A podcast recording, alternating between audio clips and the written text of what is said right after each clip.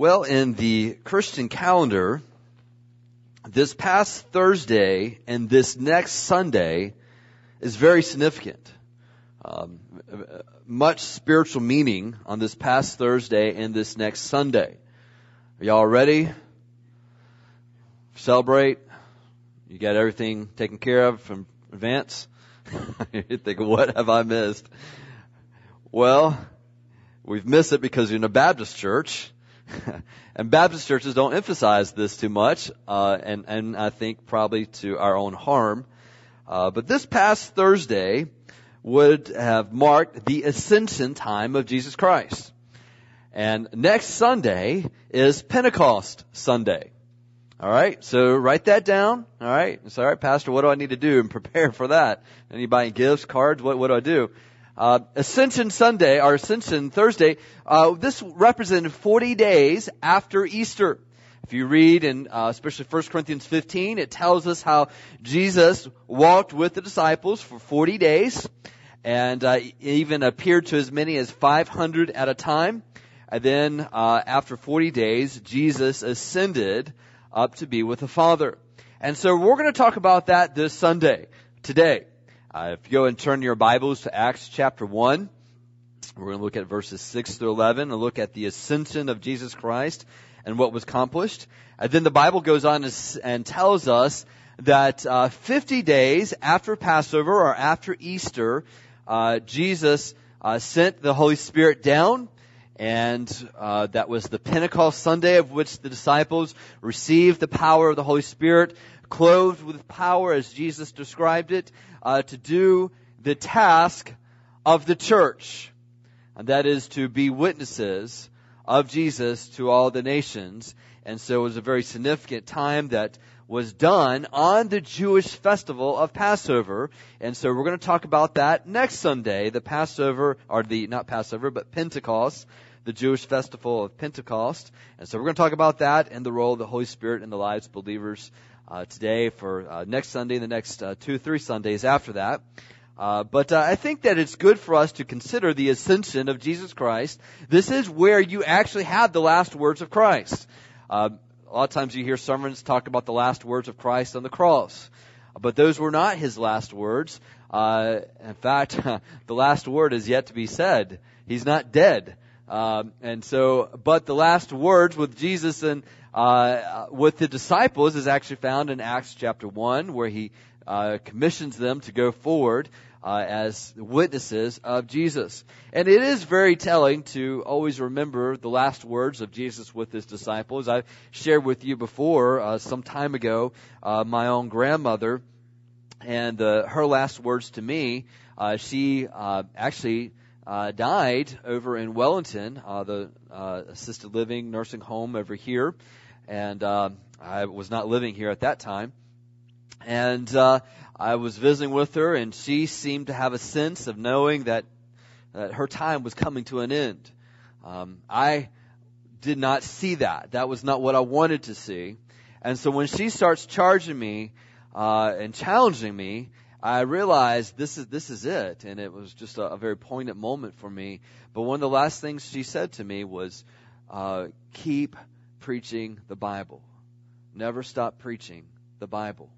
And that was just something that had a, a powerful moment that uh, was backed up by a lifetime of her praying for me and teaching the Word of God herself, being an advocate for God's Word, helping my granddad teaching uh, God's Word. And so it was backed up with a lifetime of, of consistency with God's Word, and it had a, a, very special memory for me. And, and so when we look at the last words of Jesus with the disciples, it is a, a word that is consistent with His life well, uh, the life the disciples knew that is consistent with his life still is consistent of the eternal life of God. It is God's heart, as we read in Acts chapter 1, uh, and especially verses 6 through 11. Now, I'm not going to spend as much time as perhaps you might think on verse 8.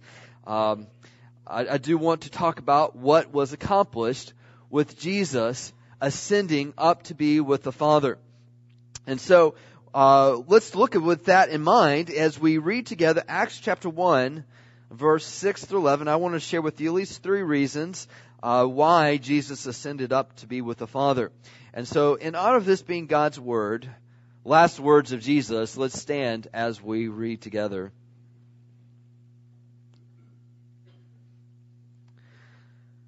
So when they had come together, they asked him, Lord, will you at this time restore the kingdom of Israel? And he said to them, It is not for you to know times or seasons that the Father has fixed by his own authority. But you will receive power when the Holy Spirit has come upon you.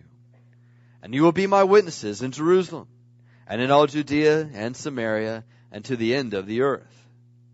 And when he had said these things, as they were looking on, he was lifted up, and a cloud took him out of their sight.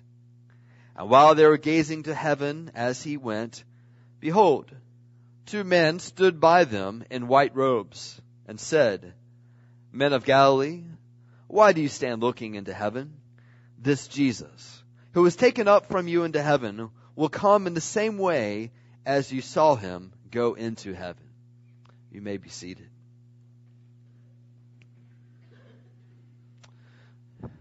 I want to first introduce one reason why Jesus ascended up to be with the Father. It's not a reason that is given to us in this text. It is one that you see earlier in his life that he prophesied. And the first reason is simply this. Jesus ascended to prepare a future home for those who are his. We see this text in John 14 verse 1 through 6 and in this passage Jesus is preparing his disciples for the departure of the cross and he was girding them up so to speak. He is encouraging them, giving them words of strength, words of prophecy that they will hold on to and look back with. And John 14 verse 1 through 6 is, is uh, where he's introducing the idea that he is going to be going, though he has prophesied that many times with his uh, his disciples. And he says, don't be discouraged. Let not your heart be troubled. And gives them comfort in verse 1 through 6. Believe in God. Believe also in me. And my father's house are many rooms. If it were not so, would I have not told you that I go to prepare a place for you? And if I go and prepare a place for you, I will come again and will take you to myself that where I am, you may also be. And you know the way to where I'm going. And Thomas said to him, Lord, we do not know where you're going. How can we know the way? Jesus said to him, I am the way and the truth and the life. No one comes to the Father except through me.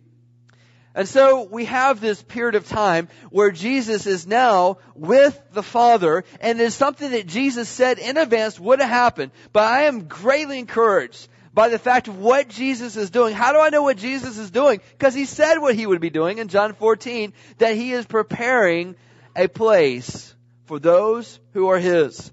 Now, this has been the inspiration of some songs, um, of which uh, some of them just flat out wrong of just how God's preparing for us a mansion in heaven, but Lord, just give me a little shack in heaven. And, you know, we've got all kinds of little, uh, sayings that we have along with that. And, and, and honestly, just don't have a lot of scriptural, um, backing for it. But what he was saying here is kind of a, a Jewish way of saying, look, uh, in a home, what would often be within the estate of the father, Jesus or the, the father would build into the estate those that of his own that would eventually have their household with him.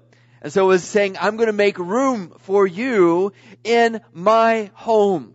And this has often brought comfort to me. And in the verse, I bring comfort to those who I know are at death's door to say, you remember what Jesus said? That He is preparing a place. He is making room for those who are His with Him. Is there any wonder where we'll be? Jesus said, you will be with me in my Father's house. And so when I see Him go, and we see in scripture that Jesus goes, it is something that causes joy in a believer's life. In fact, in Luke chapter 24, it's kind of uh, uh, the same author of Acts, Luke. Uh, this is the first volume to his uh, his letters in the book of Luke, the Gospel of Luke, and he talks about the end, and he just gives quick mention that Jesus departs, but he says that when Jesus departs, in verse 59, that the disciples go in joy. They leave in joy and they are praising God in the temple every day. What would cause the disciples to, to have such joy? I mean, they see Jesus depart. I mean, this is it. They, they no longer can, can, uh, sit next to him. Jesus, John cannot lay his head up on John as, on Jesus as they're eating. There, there's no intimate moments physically anymore. But Jesus is giving them a word of promise so that when they see him depart, they do so with joy. You know, I, I think about that with uh, eating. It seems like the mom or the cook, whoever the cook may be, is constantly getting up as they're eating. And I remember just in growing up my grandma's home and, and she would uh, fix these meals and they were just incredible feast. And it seemed like she always had food all the time and, and I would just come by and somehow she would whip out this massive meal. And she just had an ability to do that. It had something to do with maybe the fact that the basement was filled with cans of food. I think they never quite got over the depression, uh, and they would just have the storehouse of food at all times. But no matter how much I ate, it, it still was such a good thing when I saw Grandma get up again toward the end of the meal. When she left the table. Because when she left the table, I knew, because it was Grandma's house, that there was always going to come out something good when she came back to the table. That there was going to be more dessert to come.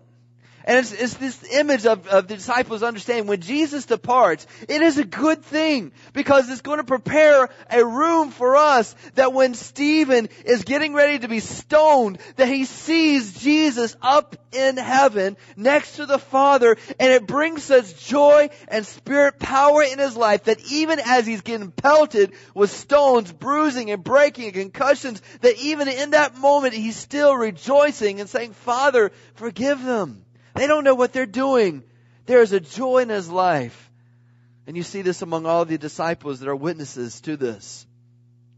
But there's more. Uh, and we get this in verse 6. Uh, it says, So when they came together, they asked him, Lord, will you at this time restore the kingdom to Israel? This is an appropriate question. I mean, these guys have been taught the Old Testament. They know the prophecies. Uh, Jesus has now, he's surprised them. He, he died on the cross. And, uh, and so Jesus came back in resurrection and explained to the disciples how this must be from the beginning to the end. And so they, they get it. Alright, now we see the scriptural timetable. Now, there's nothing left, Jesus. Is this it? Are you going to restore the kingdom of God to Israel now? Are you going to reign over earth now? What else do you have to do? And so they ask an appropriate question. Jesus doesn't deny that this is indeed what's going to happen. But he says in verse 7, you know what? You don't know how God's going to work. I think that's one thing we've got to be careful about our timetables as we look in prophecy. Sometimes we've got it nailed down to the T. And I think the disciples were in that same boat and Jesus says to them, you know what? You don't know how God's going to work. He's got his times and they're fixed. I love, I love how that's phrased. Father has fixed the times and seasons by His own authority. I, I, that brings some comfort in my life. When I go through difficult ordeals, I know that Father has fixed these seasons by His authority, and it's not out of His control. But He goes on, and He says, I'm not going to tell you. I'm not going to tell you exactly what's going to happen. But this is one thing He does say. You notice then we, we have the promise. But you will receive power when the Holy Spirit has come upon you. And so he says the kingdom of God is going to take a, a shape that you don't quite recognize. You think it's going to be a military power. But the kingdom of God is coming, but it's not quite in the shape that you have in mind yet. So, this tells us the second reason. He's alluding to, uh, to the second reason why Jesus ascends to be with the Father. Or why he ascends. One is to sit with God the Father. It is a position of authority is a position of reigning. So when Jesus in bodily form, and this is amazing, a human, there's right there in front of him, a human rises up and then a cloud, and I believe this is the glory of God. This is kind of glory of God. You see this at Mount Transfiguration. You see this at Mount Sinai. It is something that is symbolic of God's presence, and there is this cloud there that is surrounding what they know is a man. They've touched him. They've ate with him. They know it's a, a man, but he ascends up into heaven, and he sits on the right hand of God on the throne of heaven. How is it that the dust of the earth is on the throne in heaven? Does that strike anyone else as, my goodness, how does that happen?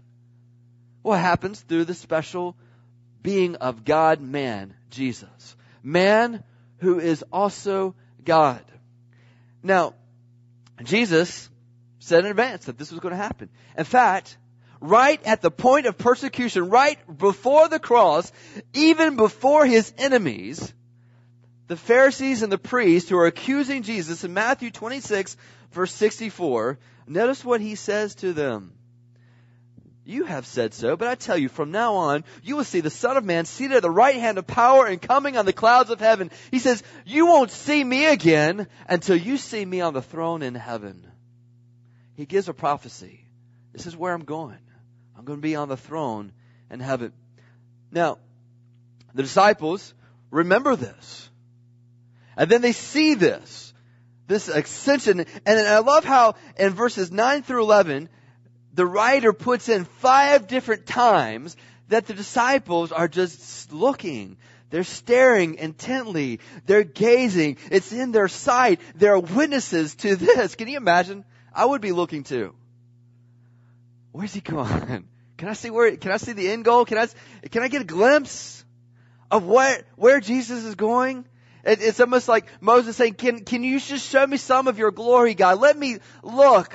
And so you have this cloud that covers, and then you have these two men clothed in white, and it lets us know these are angels.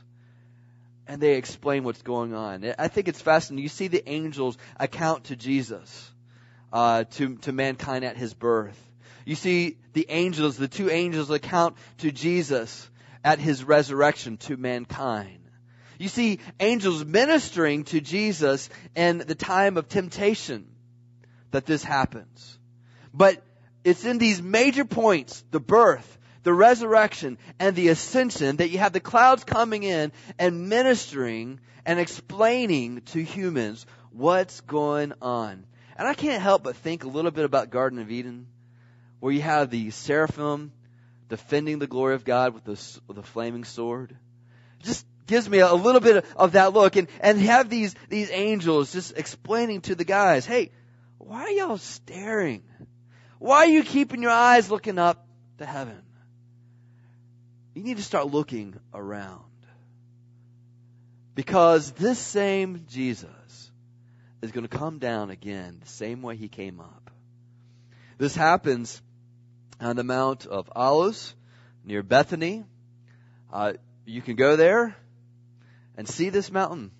It's incredible. I just to see this mountain and just imagining in your your mind's eye Jesus ascending and know that someday Jesus is going to descend because it was promised by Jesus, promised by these angels here that is something to look forward to. Now, what's going on?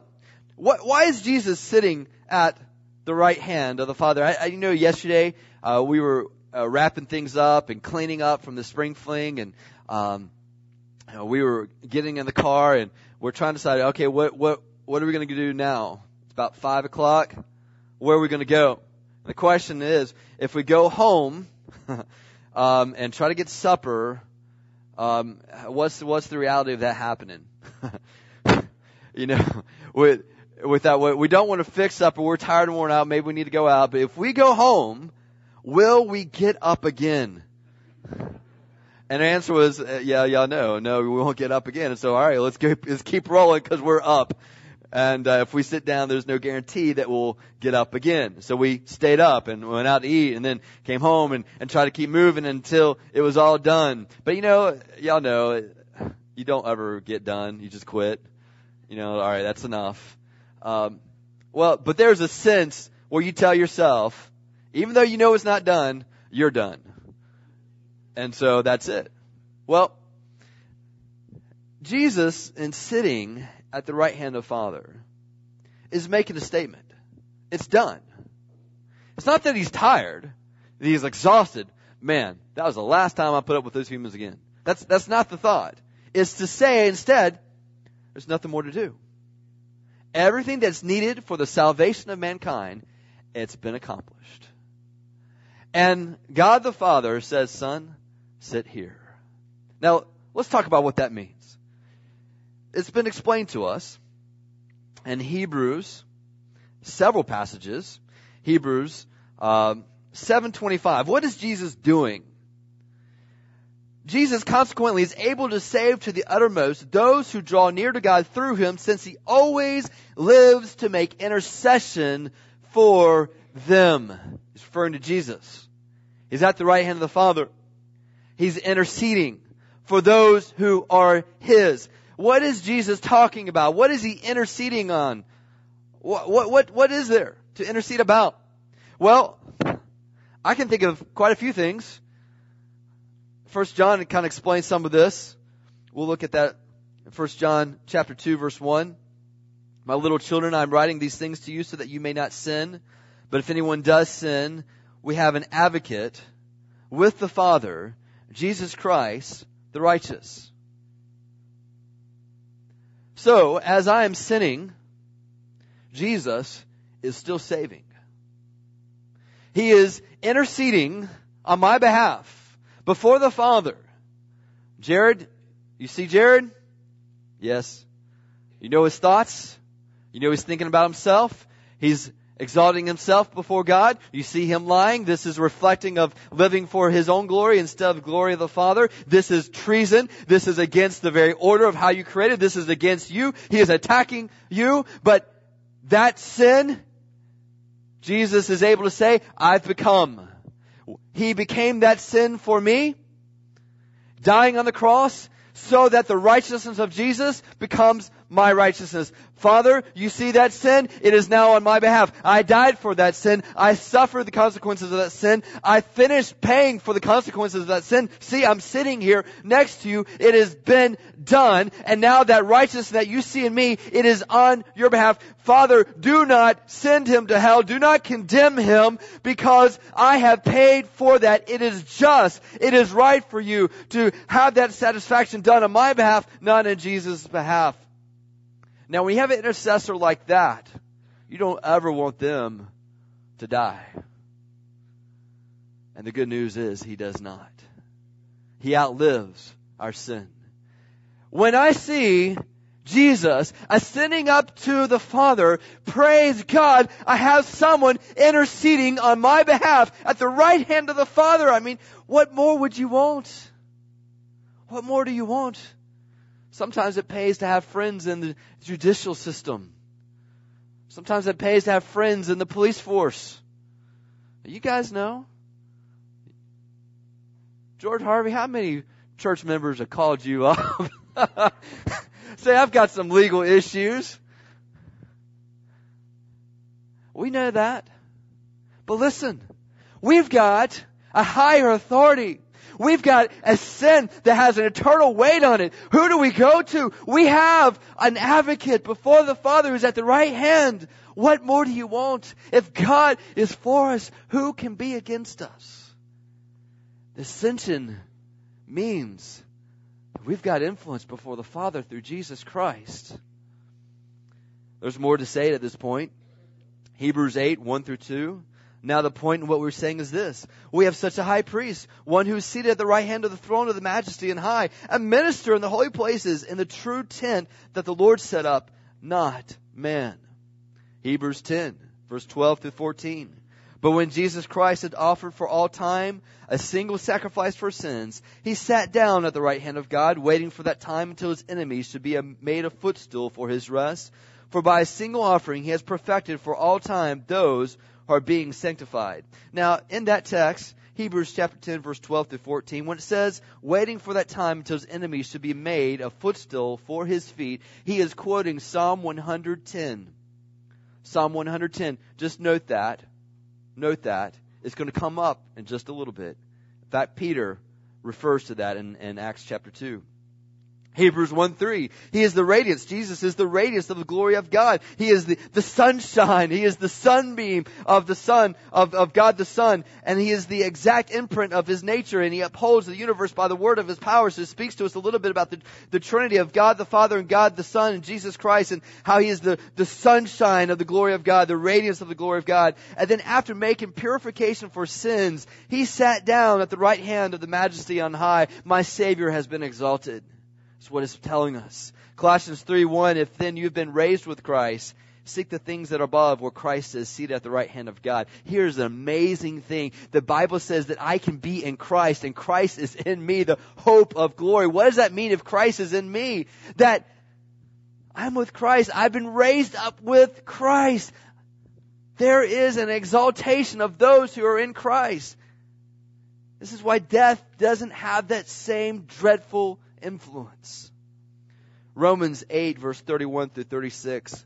What then shall we say to these things? If God is for us, who can be against us? He who did not spare his own son, but gave him up for us all, how will he not also with him graciously give us all things? Who shall bring any charge against God's elect? It is God who justifies. Who is to condemn? Christ Jesus is the one who died, more than that, who was raised, who is at the right hand of God, who indeed is interceding for us.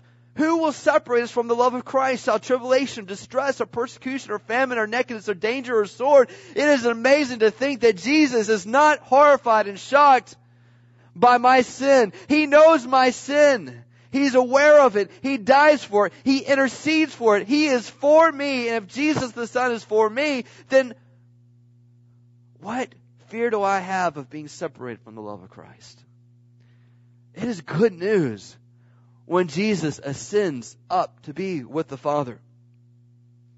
It is a way of saying this Jesus, this one of, of Nazareth, this one called the Galilean, this one with the Jewish accent, this, this one Jesus that we see right here in front of, he is He's no longer right here. He's no longer just in one region. He's no longer uh, marginalized to one small area. He is ascending above Herod, above the Caesars, above the presidents. He is ascended above these powers and geographical lines. He is above all of that now. And this is a way of God saying, your kingdom is coming. There is no earthly power that can stand in your way. They are all these powers but footstools for you to have your feet on to reign over. Every influence power, whether it's the, the media culture, whether it's political culture or social culture, whatever powers and forces at work, they are as but footstools to Jesus. Now, let me share with you the third reason why Jesus ascends to be with the Father, not only to uh, show us uh, the intercessor to say uh, that he is preparing a future home for us, and the second reason to to sit and reigning with God the Father. But the third thing is that he is extending his kingdom through his Spirit. Jesus is extending his kingdom through his Spirit. Have you ever wondered why did Jesus have to ascend? For him to send the Holy Spirit. I mean, he's God, right? Can he do anything?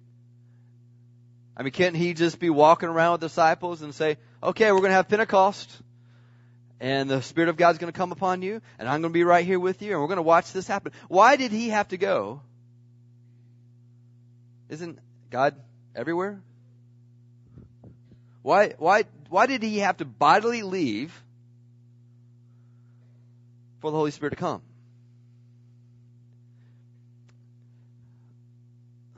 Jesus himself said that he was going to leave and that when he leaves, the Spirit would come. Interesting. And John 17, John chapter 7 verse 32 to 39, on Pentecost, a previous Pentecost, Jesus made this prophecy. The Pharisees heard the crowd muttering these things about him, and the chief priests and Pharisees sent officers to arrest him. Jesus then said, I will be with you a little longer, and then I'm going to him who sent me. You will seek me, and you will not find me. Where I am, you cannot come. The Jews said to one another, Where does the man intend to go that you will not find him? Does he intend to go to the dispersion among the Greeks and teach the Greeks? What does he mean by saying you will seek me and you will not find me, and where I am you cannot come? On the last day of the feast, the great day, this is the Pentecost feast, Jesus stood up and cried, If anyone thirst, let him come to me and drink. Whoever believes in me, as the scripture has said, out of his heart will flow rivers of living water.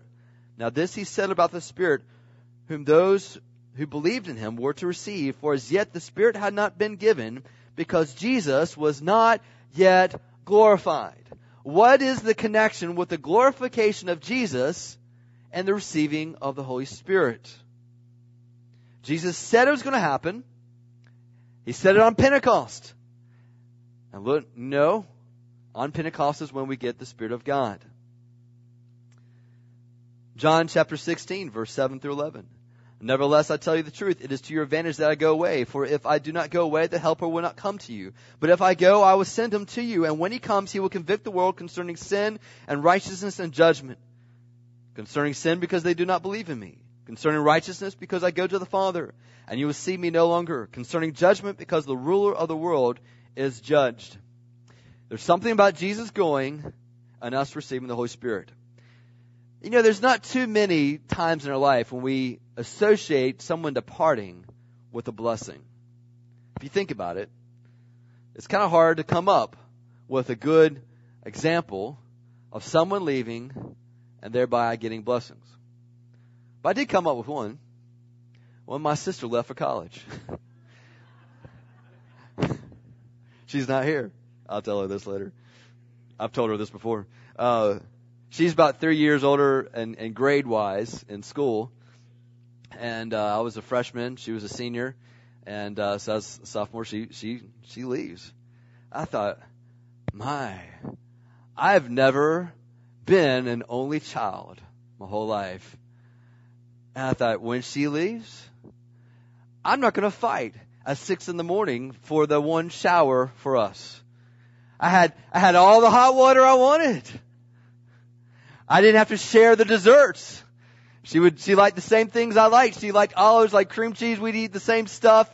And I no longer had to share. I thought, what a blessing. I didn't have to share the cars, the vehicles. I had the room to myself. Not that we shared room, I had the house to myself. What a blessing. It also came with some, uh, detrimental aspects as well. Uh, mom and dad no longer wondered who to blame. Um, and so I realized that after she left. So it had some negative consequences as, as well. Uh, but here you have a blessing tied with the departure. I've read several passages where, where it says these things, the Spirit did not come down or would not come down until Jesus was glorified, until he had departed. And so the big question is, what's the connection? Why? Well, I want to take you to the next chapter in Acts chapter 2. And I think that Peter is explaining some of this to us in his sermon at Pentecost. He is preaching before thousands of people of gathering back to Jerusalem. And he's quoting Old Testament prophecies and he's kind of chronicling what Jesus has done. He's referring to David, quoting him. You come to verse 30.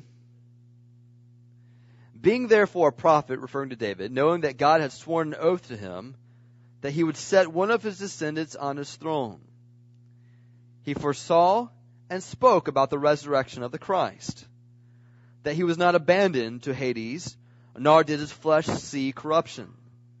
This Jesus, God raised up. And of that, we are all witnesses. Being therefore exalted at the right hand of God, and having received from the Father the promise of the Holy Spirit, he has poured out this that you yourselves are seeing and hearing.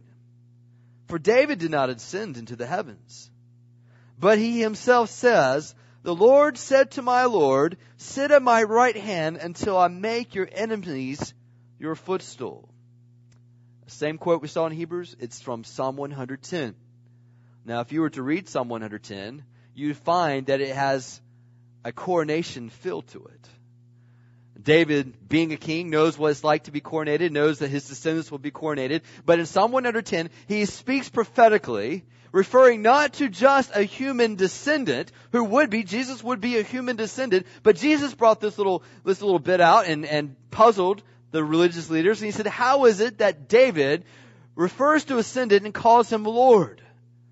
What Jesus was alluding to and the, the Pharisees could not figure out is that Jesus was talking about this would be king, this would be God in flesh.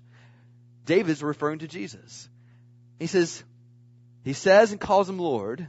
And in this coronation, the Lord said to my Lord, God the Father said to God the Son, sit at my right hand until I make your enemies your footstool. And David, our Peter connects that prophecy of Jesus reigning with the Holy Spirit coming down. What is he saying? That as an effect of Jesus being given the title of King of all, King of kings, of him being exalted because of him humbling himself and taking the form of the servant and even suffering the death of the cross, Jesus uh, was given by God the Father a name such an exalted name that at the name of Jesus every knee will bow, every tongue will confess that Jesus Christ is Lord, and to fill that force, to fill the reign, He sends the Spirit of God, the Spirit of Jesus on the earth. Why? So that humans can see and know and experience God's kingdom coming. Here's the point.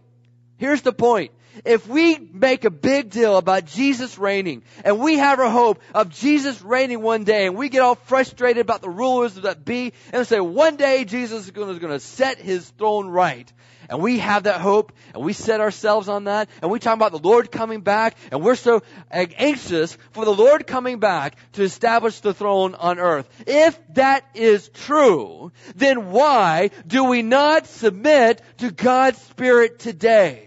That's the question. You see, for God to reign, He is letting us in on the kingdom of God now, which means God's Spirit comes into our heart, is prompting us through the Word of God. And as we are submitted to the promise of God, we are subject to God's kingdom now. We cannot at the same time rebel against God's Spirit and say, look, Lord, I long for your return. It does not work. We are rejecting the King. And the Old Testament, God's people rejected God the Father. In the Gospels, God's people rejected God the Son. And in Acts through today, God's people tend to reject God the Spirit. When God the Father says to God the Son, I make the enemies your footstool, you have reign over them, then the Spirit of God, by permission of the Father and through the Son, comes to make God's kingdom known in our hearts. One day, there will be a physical rule and reign over all. And what Jesus is saying, that time is fixed. But until that time, God's kingdom is coming in our hearts for those who know Jesus as their Savior Lord. Listen, that is why, that is why, for us to have some idea or some labeling of calling someone a Christian and yet not have God's Spirit that they're submitted to, that doesn't work. That doesn't work in the Bible. By definition, a believer, a follower of Christ is someone who has God's Spirit in them because if there's no Spirit of God in them, they are no son of God. They're child of God. What did Jesus teach us to pray?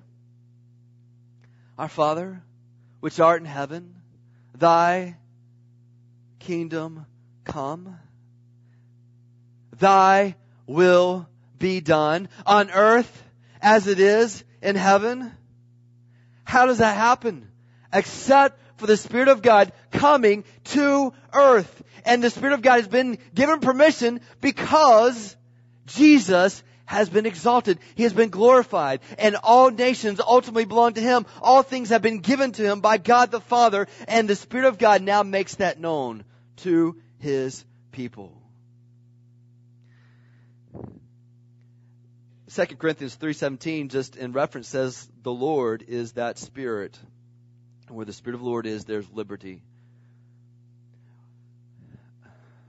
We need to know the spirit of God is God. He is God. Have you ever wondered if I was a follower of Jesus, if I lived in Jesus' day, I wouldn't forsake him. Or maybe I would. Have you ever wondered what you do at the Golgotha? What you do leading up to those days? Would you be like Peter? Would you be like John? What, what one would you be like? Well, the answer is very clear. It's however you are with the Holy Spirit today. That's what you do.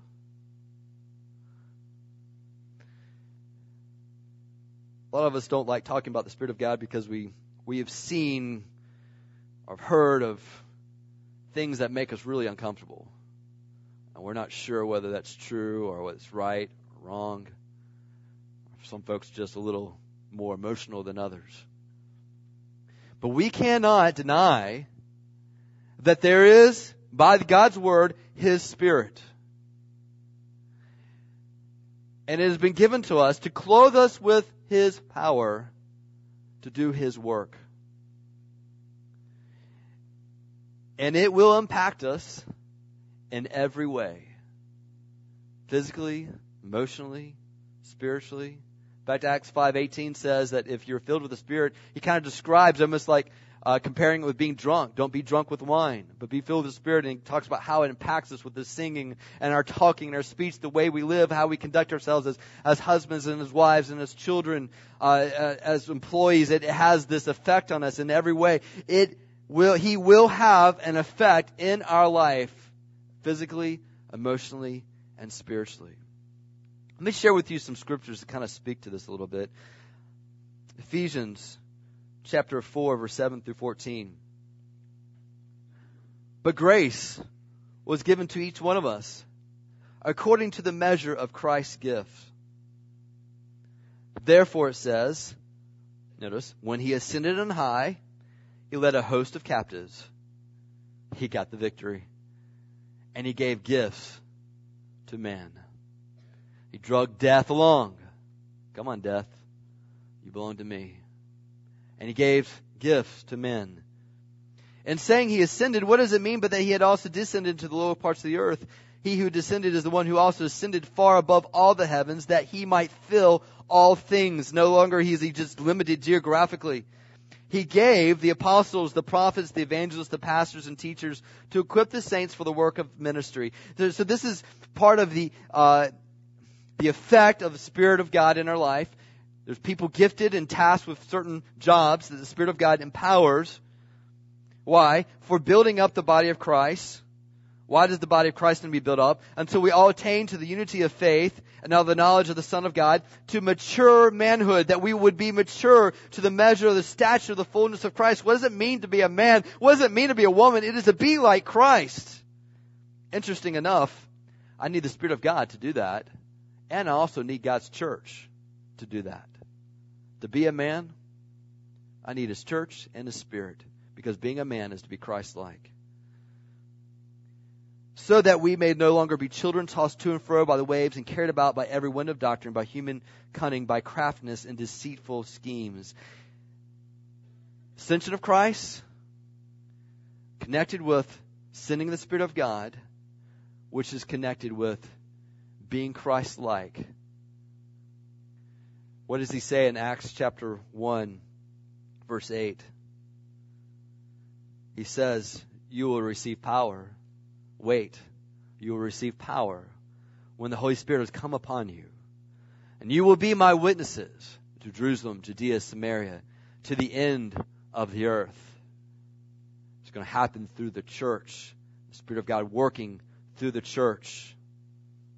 Not the International Mission Board, but through the church.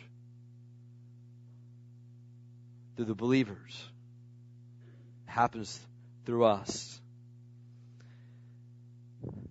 And so, let me ask you, church, if we are about anything other than making disciples,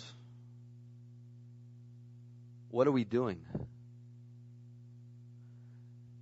If we are captivated by some other purpose other than making disciples for Christ, we're not a church. If we are united by something other than Christ and His Spirit, His Holy Spirit, we are not a church. We go forth with much danger to ourselves if we do not understand God's Spirit in our life as believers and understanding His purpose for us as a church. That is the last word of Christ. And like to the Pharisees, He says, You'll not see me again till you'll see me sitting on the throne in judgment. Or, for those who are in Christ, I will come again and receive you to myself, that where I am, there you may be also. It's a story of a, a farmer who captured a wild duck, put it in his pond with the other ducks that were domesticated. Seemed like during the summer months the duck was okay. He had it staked, the rope, so he wouldn't go too far. But he seemed okay, just eating and being fed in the summer months. But came close to the winter time when the mallard no longer was content. Seeing the fellow mallards flying by, started flying, constantly pulling, straining, would never stop, and kept up until the rope broke and joined his destination. Believers, the Spirit of God has been placed into you. And it is a wild spirit for this world. It is one that is not content with the things of life around us. It is a Spirit of God that is wild, that is no longer seeking just trivial entertainments and saying we're satisfied with things, trivial money, and power and influences of this world. There is a spirit within us that is yearning and longing desiring for what God has called us to. And there will be a day and time when the angels have said to us that this one that you've seen ascended will descend. And that spirit, for those of us who remain, who are there and alive at that day and time, that spirit of God that is within us will no longer be hindered by even the force of gravity and will rise to meet him with the air. I'm going to tell you the Spirit of God, if it revolts against gravity at the sight of Christ, how much more should the Spirit of Christ revolt at the things of this world when there is God's Spirit within us? The believer is the only true countercultural person. It is counter to every cultural Doesn't matter what culture you get in. There is something where your spirit is driving for more. And the good news is death itself is not strong enough to hold it down. Because when Jesus went to the throne, he was holding captive death itself. When Jesus ascends, the disciples go in joy, praising God every day in the temple. Let's do the same.